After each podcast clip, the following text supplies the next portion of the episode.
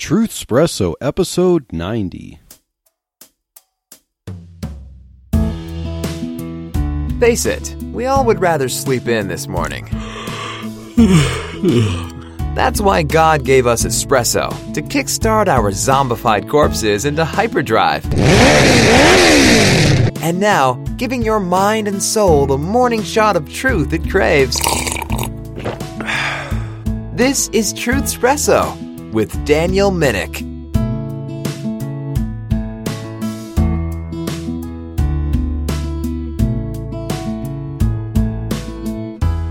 Hey there, Truth Espresso fans. This is Daniel Minnick, your host, and welcome to this um, different episode of Truth Espresso. This episode is a little bit of a break from a series that we're doing on identifying who Jesus is via superheroes. And so, as we identify who Jesus is in this episode, we're going to take a break from that and deal with another issue concerning identity. And this issue in particular is dealing with what is called the Equality Act that has passed the House of Representatives in the United States on Thursday, February 25th. And for this episode, we welcome back my beautiful wife, Chelsea, as a guest on Truth Espresso. Chelsea has talked about things from um, medical perspective, a woman's perspective, um, dealing with issues like uh, abortion. And the last time she was on, we talked about uh, COVID vaccines and Christian conscience. But here to uh, chat with me a little bit about the Equality Act is Chelsea Minnick. So, Chelsea, welcome back to Truth Espresso. Yes, thank you. It's good to be back. So, um, let's see. The Equality Act. So, why shouldn't we just support an act based on its name here? It's called the Equality Act, and uh, we're for equality, right? I mean, equality is a good word, and you know there there have been struggles with uh, equal rights in certain things for men and women, uh, like equal pay for equal work and stuff like that. So, if it's called the Equality Act, uh, why shouldn't we be in favor of whatever is in the text of this act? So. what do you think, babe? Should we look into this act and really see if it's a good thing, or should we just, you know, say, hey, we're for equality, so go ahead and pass it? Yes, what is the saying? Don't judge a book by its cover. In this case, we're not going to judge an act by its cover or by its title. We definitely need to be wise and look into this and read what the act actually entails because there is a lot of harm that actually can come from this so called Equality Act. So let's dig in deep a little bit into this Equality Act, and we're going to look at some of the text of it. Now, Chelsea, you have read the Equality Act, correct? Yes. And and so have I. So both of us have read the full text of the act. Now it, it's not like this humongous thing that would take you a few hours. It's not like 200 pages. It would take it takes about I'd say 15 minutes and a lot of it is a good deal of boredom talking about changing language uh, from one verbiage to another. And so what is the meat of this Equality Act? Well, really it's just a change to the language of the Civil Rights Act of 1964 and allegedly to update it with the times because the Civil Rights Act of 1964 was intended to end the discrimination there against things like uh, sex and race and religious preferences. And so that if you're going to be hired for a job, like, say, you know, I as a software developer, um, I shouldn't be discriminated based on my faith or the fact that I'm male or that uh, the color of my skin. And likewise, you know, if someone has a different skin color or different religion or is a female or whatever whatever. They should just have equal access to a job as I would, and or to go shopping someplace, eat at a restaurant. So it seems like this act is supposed to be a good thing, but the Equality Act is an update to the Civil Rights Act to change some of the language, to add to it, or to uh, redefine some terms. Now, the focus of the Equality Act is centered around the word discrimination. It makes a lot of use of this word discrimination. Now, is discrimination the technical definition of the word always a bad thing? I mean, we have to discriminate when we choose what clothes we want to wear, what food we're going to eat, uh, where we plan to go to college, what major uh, we want to take there, what job or career we're shooting for, uh, what car to buy uh, where we want to live, and so on. Uh, you know, we make value judgments, and so in the process, we discriminate. And the government does an awful lot of discrimination because it seems like most activities right now on the free market, for the most part, don't actually discriminate for the reasons that the Civil Rights Act was intended to prevent uh, naturally, a lot of employers are just looking for someone who has the skills to do the job. They hire based on who will do the work. But then the government is what constantly discriminates because you think of all the forms that you have to fill out that ask for things like gender and ethnicity. You know, I don't advertise that on my resume. As I apply for jobs, I would normally just submit my resume and cover letter, but then comes the government forms that ask for my gender and ethnicity, and am I a Pacific Islander, African American, an Asian, or a Caucasian? Or some forms ask if I'm Hispanic or Latino or not Hispanic or Latino. So it seems like the government wants to treat these things as important where other people who are not in the government don't really see things like that as being overly important. But what does the Equality Act say at the beginning of it? Uh, for its purpose, it says, quote, an act to prohibit discrimination on the basis of sex, gender identity, and sexual orientation, and for other purposes, unquote. So the focus of the Equality Act is to go beyond the original ethnicity, sex, uh, according to biological sex, and uh, religion and things like that, and it just focuses on gender identity, orientation, and, and things that are primarily in the mind of someone, how the person chooses to identify themselves. And so, babe, what uh, do you have anything to say about that? Is this something that's long overdue that we add to uh, the Civil Rights Act as a matter of civil rights? Do we need to protect people based on how they identify themselves by their um, perceived gender? Well, this is definitely an interesting um, addition to the act that was first inscribed. so it seems that it's very dangerous to have it open ended to where anyone can identify themselves as anything they want or anything they perceive themselves as. So that can go a long ways as far as someone who is a pedophile they want to identify as that, then all of a sudden now we have to not discriminate against them. So it just seems like this is really going to open up a huge um, Pandora's box. Yes, Pandora's box. Thanks of just allowing anything and everything. Yeah, so it's kind of interesting the the way I'm trying to think about it, the purpose of the Civil Rights Act originally is to recognize that there are indeed differences. You don't discriminate based on these actual differences. You don't treat them like, okay, so someone has a different ethnicity or different skin color. You're not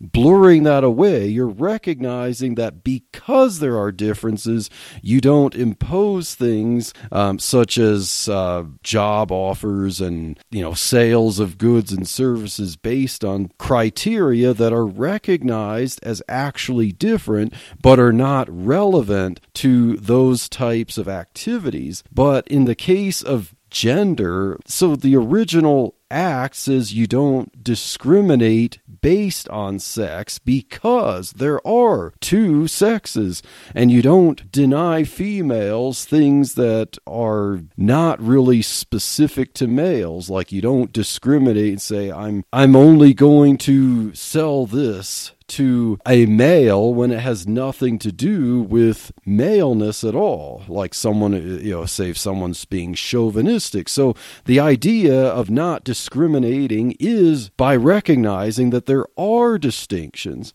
So does um, defining sex redefining sex via the Equality Act into the language of the Civil Rights Act of 1964, what does that do to the idea that there are, in fact, these biological distinctions that, you know, we're not supposed to discriminate in certain ways based on the fact that there are distinctions there?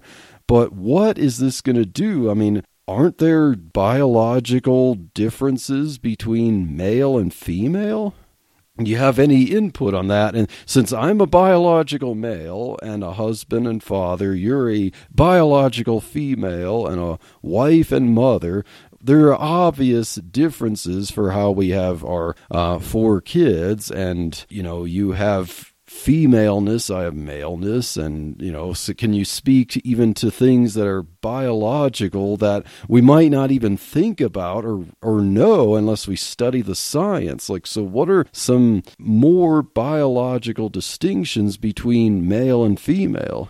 I am very glad you asked me that because it's actually really interesting once you start digging into looking at the amazing way God created male and female and just the tiny little differences that you would never think of, down to little receptors on muscles that are different between males and females. So, um, females can recover quickly from muscle fatigue, where males have a longer time recovering from muscle fatigue. So, it's just, yeah, absolutely amazing to see how God designed male and female and just the differences um, between the two.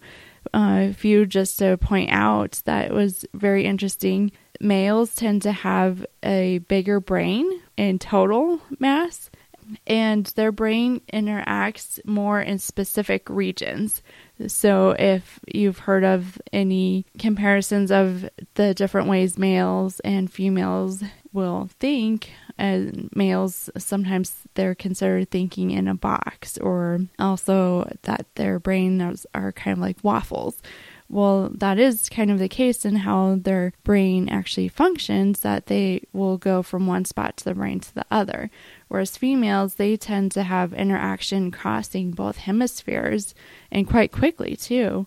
And uh, another interesting thing I saw was that in females, the hippocampus part of the brain is actually a little bit bigger, and that's where you are learning and memorizing information.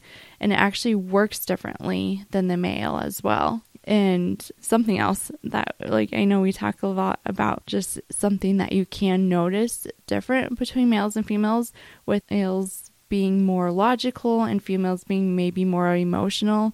If I'm stereotyping that, I don't mean to, but there is actually biological evidence for this. So the female is actually able to remember and recall emotional events more than a male would be able to. And because of that, females are actually more prone to depression and anxiety. Depending on what article you read, they're two to four times more likely than males to struggle with that. And then on the other hand, with males having the more logical and the origin specific part of their brain functioning at a higher level, they are more inclined to have struggles with autism and being on the autistic spectrum.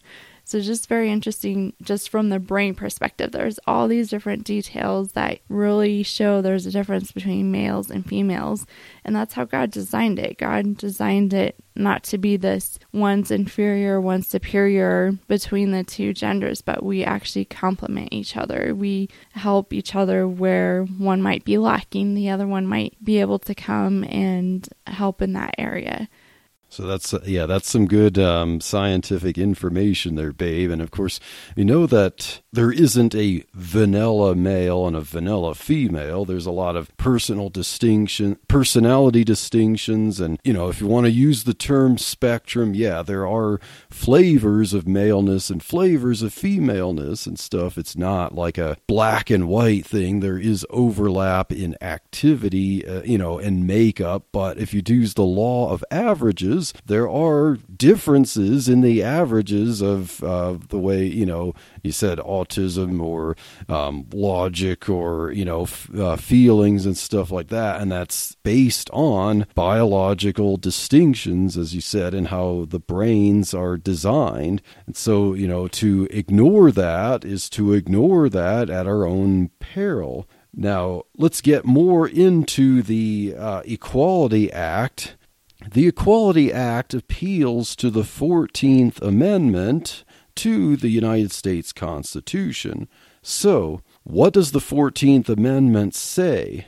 It says, quote, all persons born or naturalized in the United States and subject to the jurisdiction thereof are citizens of the United States and of the state wherein they reside. There is a, you know, there's an historical context to that because the 14th Amendment was passed after freeing the slaves uh, uh, during the Civil War time.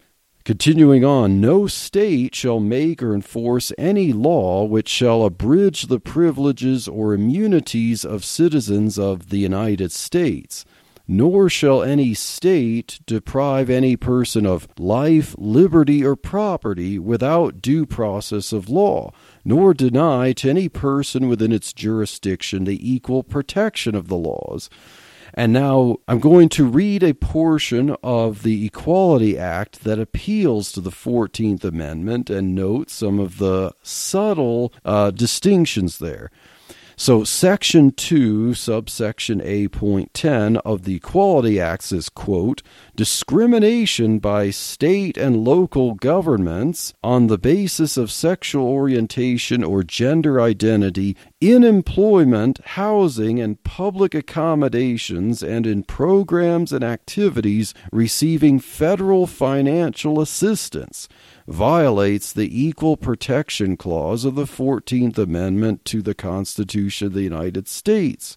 Of course, I would say that at the time of the 14th Amendment, I don't think anyone was thinking about federal financial assistance in the way it's just flippantly done today. But uh, nevertheless, moving on. Quote, in many circumstances, such discrimination also violates other constitutional rights, such as those of liberty and privacy under the Due Process Clause of the 14th Amendment. Unquote. So, did anyone hear anything about privacy under the Due Process Clause of the 14th Amendment? No, it says life, liberty, or property it says, Nor shall any state deprive any person of life, liberty, or property without due process of law. So, why is it adding privacy to this? And of course, it doesn't want to mention property, which I think is important. Life, liberty, and property seems to be something that the person would own. You know, life, you don't kill. I'm thinking of abortion here that the Equality Act seems to want to deny to the unborn, and we'll get to that later. And then the Equality Act fails to mention the word property because it seems to want to deny people property by forbidding how you can use or dispense of your property. If you want to give it or sell it, it should be your discretion. But of course, the Equality Act seems to want to say that you have no right over your property because if it can be found that somehow allegedly you have discriminated, then, you know, you have no right to your life, liberty, or property if allegedly you've discriminated against what you yourself own. So, if I own property, can I not choose to sell it or not to sell it, or to give it away and to whom? If I own a business and create products, which is my capital, my property, I can decide whether to sell it or to whom to sell it, right? And then, if we look at the First Amendment to the U.S. Constitution and the Bill of Rights, remember freedom of speech. Oh, but wait, that, that doesn't work anymore because, you know, you might discriminate with your words freedom of the press. Uh, but what about this? If we can have groups and associations that require members to be certain things, say biological women, women's rights groups, and so on, and those groups do activities like canvass and sell things only to other women, is that a bad thing? What about the First Amendment right of, quote, the right of the people peaceably to assemble, unquote? And in the case of this Equality Act, to petition the government for a redress of grievances. Do we get that? so I would say we don't need the government breathing down our necks, whining about so called discrimination when there could be perfectly valid reasons for wanting to associate or do commerce based on certain commonalities. But now, let's really get into the meat of this act.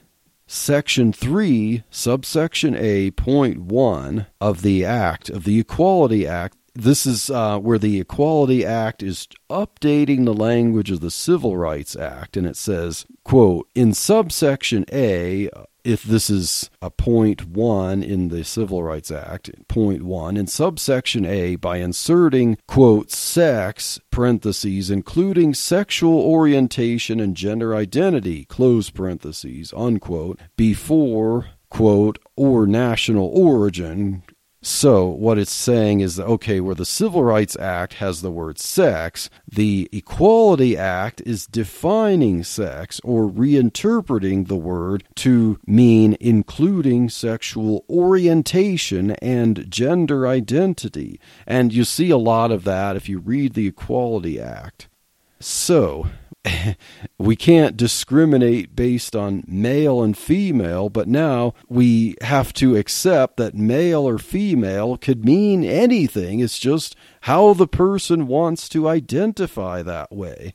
And the Equality Act includes this with teeth. It says in point four of subsection C, section three, it says, quote, any establishment that provides a good service or program, including a store, shopping center, online retailer or service provider, salon, bank, gas station, food bank, service or care center, shelter, travel agency or funeral parlor or establishment that provides health care, accounting, or legal services. Unquote. And what this is doing is saying that no discrimination is allowed in any of these situations, in any of these types of organizations. It's basically trying to say anything here. And so, what do you think about that, babe? I did emphasize shelter and I did emphasize establishment that provides health care. So, how does that impact, say, women's care? Because that's what you, you're wanting to do. You wanted to do women's care, but what about caring for women's needs? And what about shelters? And how, how is that going to cause a problem if someone could be a biological male and identify as a female and, you know, you don't want to discriminate that? How is that? Could that cause a problem? Could it backfire? Are there unintended consequences there? Yes, I think this is the part where it really shows the true colors of what the act is, and that it is not for equality. It is going to actually cause more harm for women. And I think we as women need to stand up against this act and um, the men that love us too, because this is going to put women back in harm's way again. You cannot have a women's shelter where women need to get away from abusive men and then allowing men who identify or claim that they're women going into these shelters because that is not providing a safe place for them. And then also with healthcare, I'm a women's health provider. My job description means I can only care for biological women. I can't care for men unless I'm treating for um, sexually transmitted infections. Then I can treat men for that. But now, okay, am I going to be held liable for discriminating against treating for men? And it's just very crazy. Um, we need to definitely stand up against this because it's going to cause a lot of harm. So, I mean, what's so hard about treating, uh, doing prenatal, postnatal care for a transgender woman? like, you mean there's there's some a little bit of difficulty there? I mean, why is that something that you wouldn't be able to do with your women's health care? And like, could you do ultrasounds and see the, uh, you know, how far along the baby is? With a transgender woman, you think? Or why is that a problem? Obviously, I'm being a little bit sarcastic. Uh, yes, just a little bit. um, yes, there are some very obvious reasons why I would not be able to do women's health care for men because um, they are physically different men do not have a uterus and like there are different anatomical body parts and that would be a different line of care. So yes that wouldn't really work that way. Um it is interesting that some people don't realize but there are quite a few hormones that are in both men and women. Like men have the estrogen testosterone progesterone they're just at different levels than women. And women also have the estrogen, progesterone, and testosterone. And so some people think, okay, if we just alter those hormones, then we can make a man who wants to be a woman more womanly or vice versa. But looking at all the biological implications of that, that's not how that works. You can't just make someone into a different gender by altering their hormone levels like that. It's way more complicated. And that's because we had an amazing God who designed us and created us with so much detail. So I just, I don't know. It's just interesting.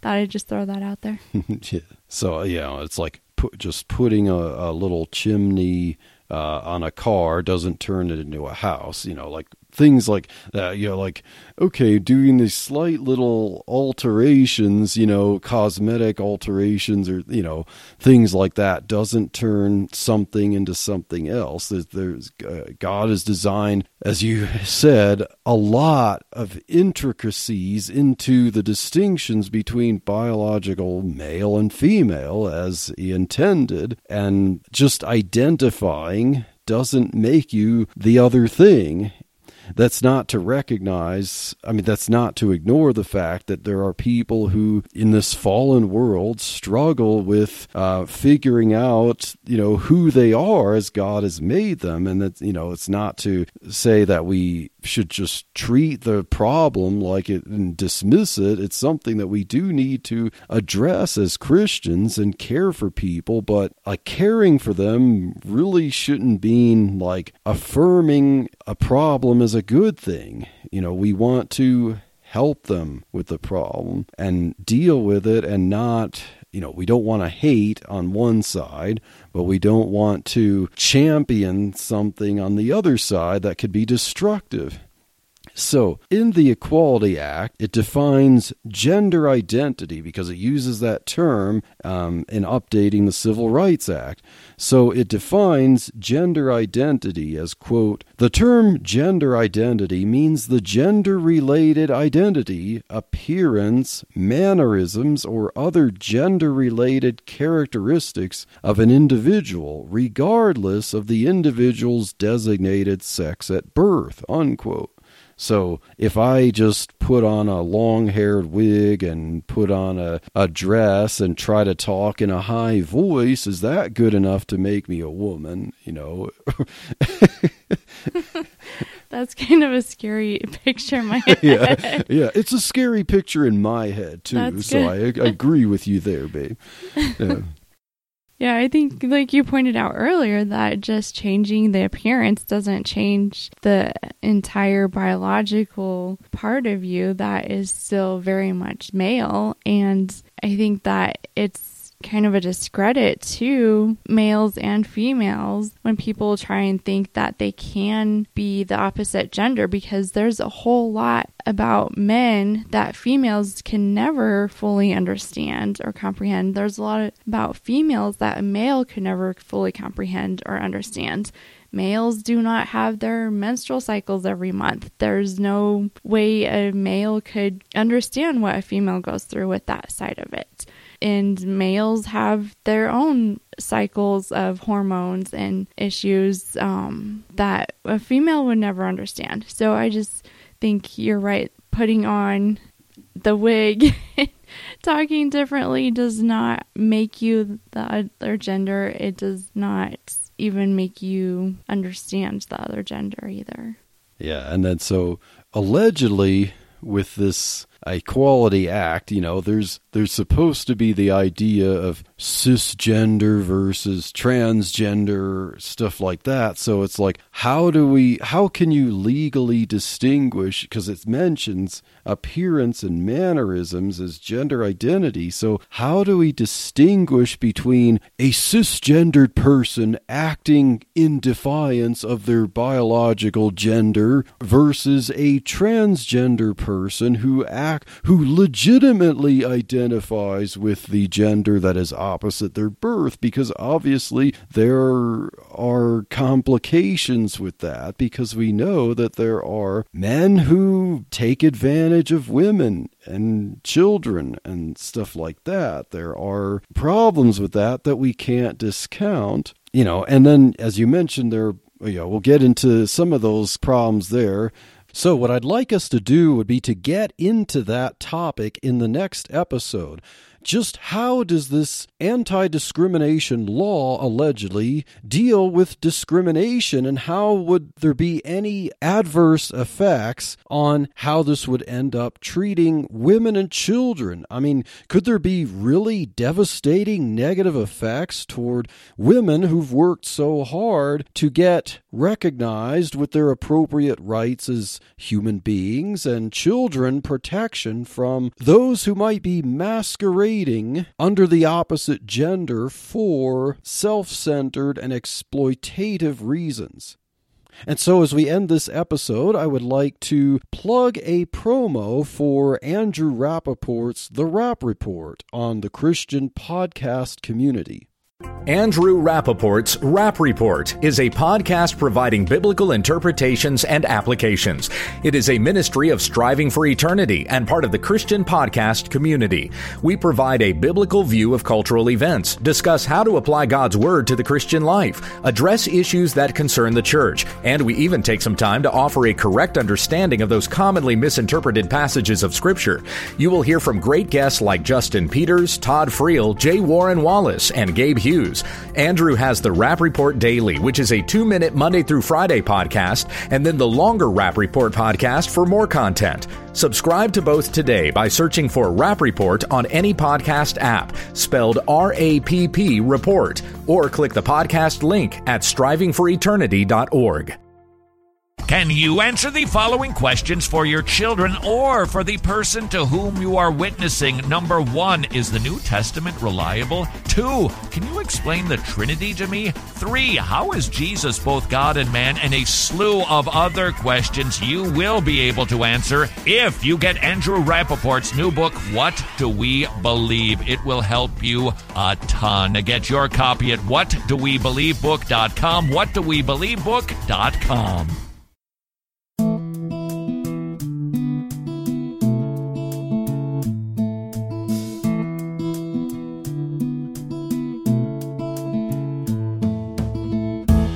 Thank you for waking up with Truth Espresso. Good morning, and God bless your day. Hey friends, Daniel Minnick here again. If you liked waking up to this episode of Truth Espresso, I would really appreciate it if you would rate it on Apple Podcasts, Stitcher, or whatever application you use to listen to Truth Espresso.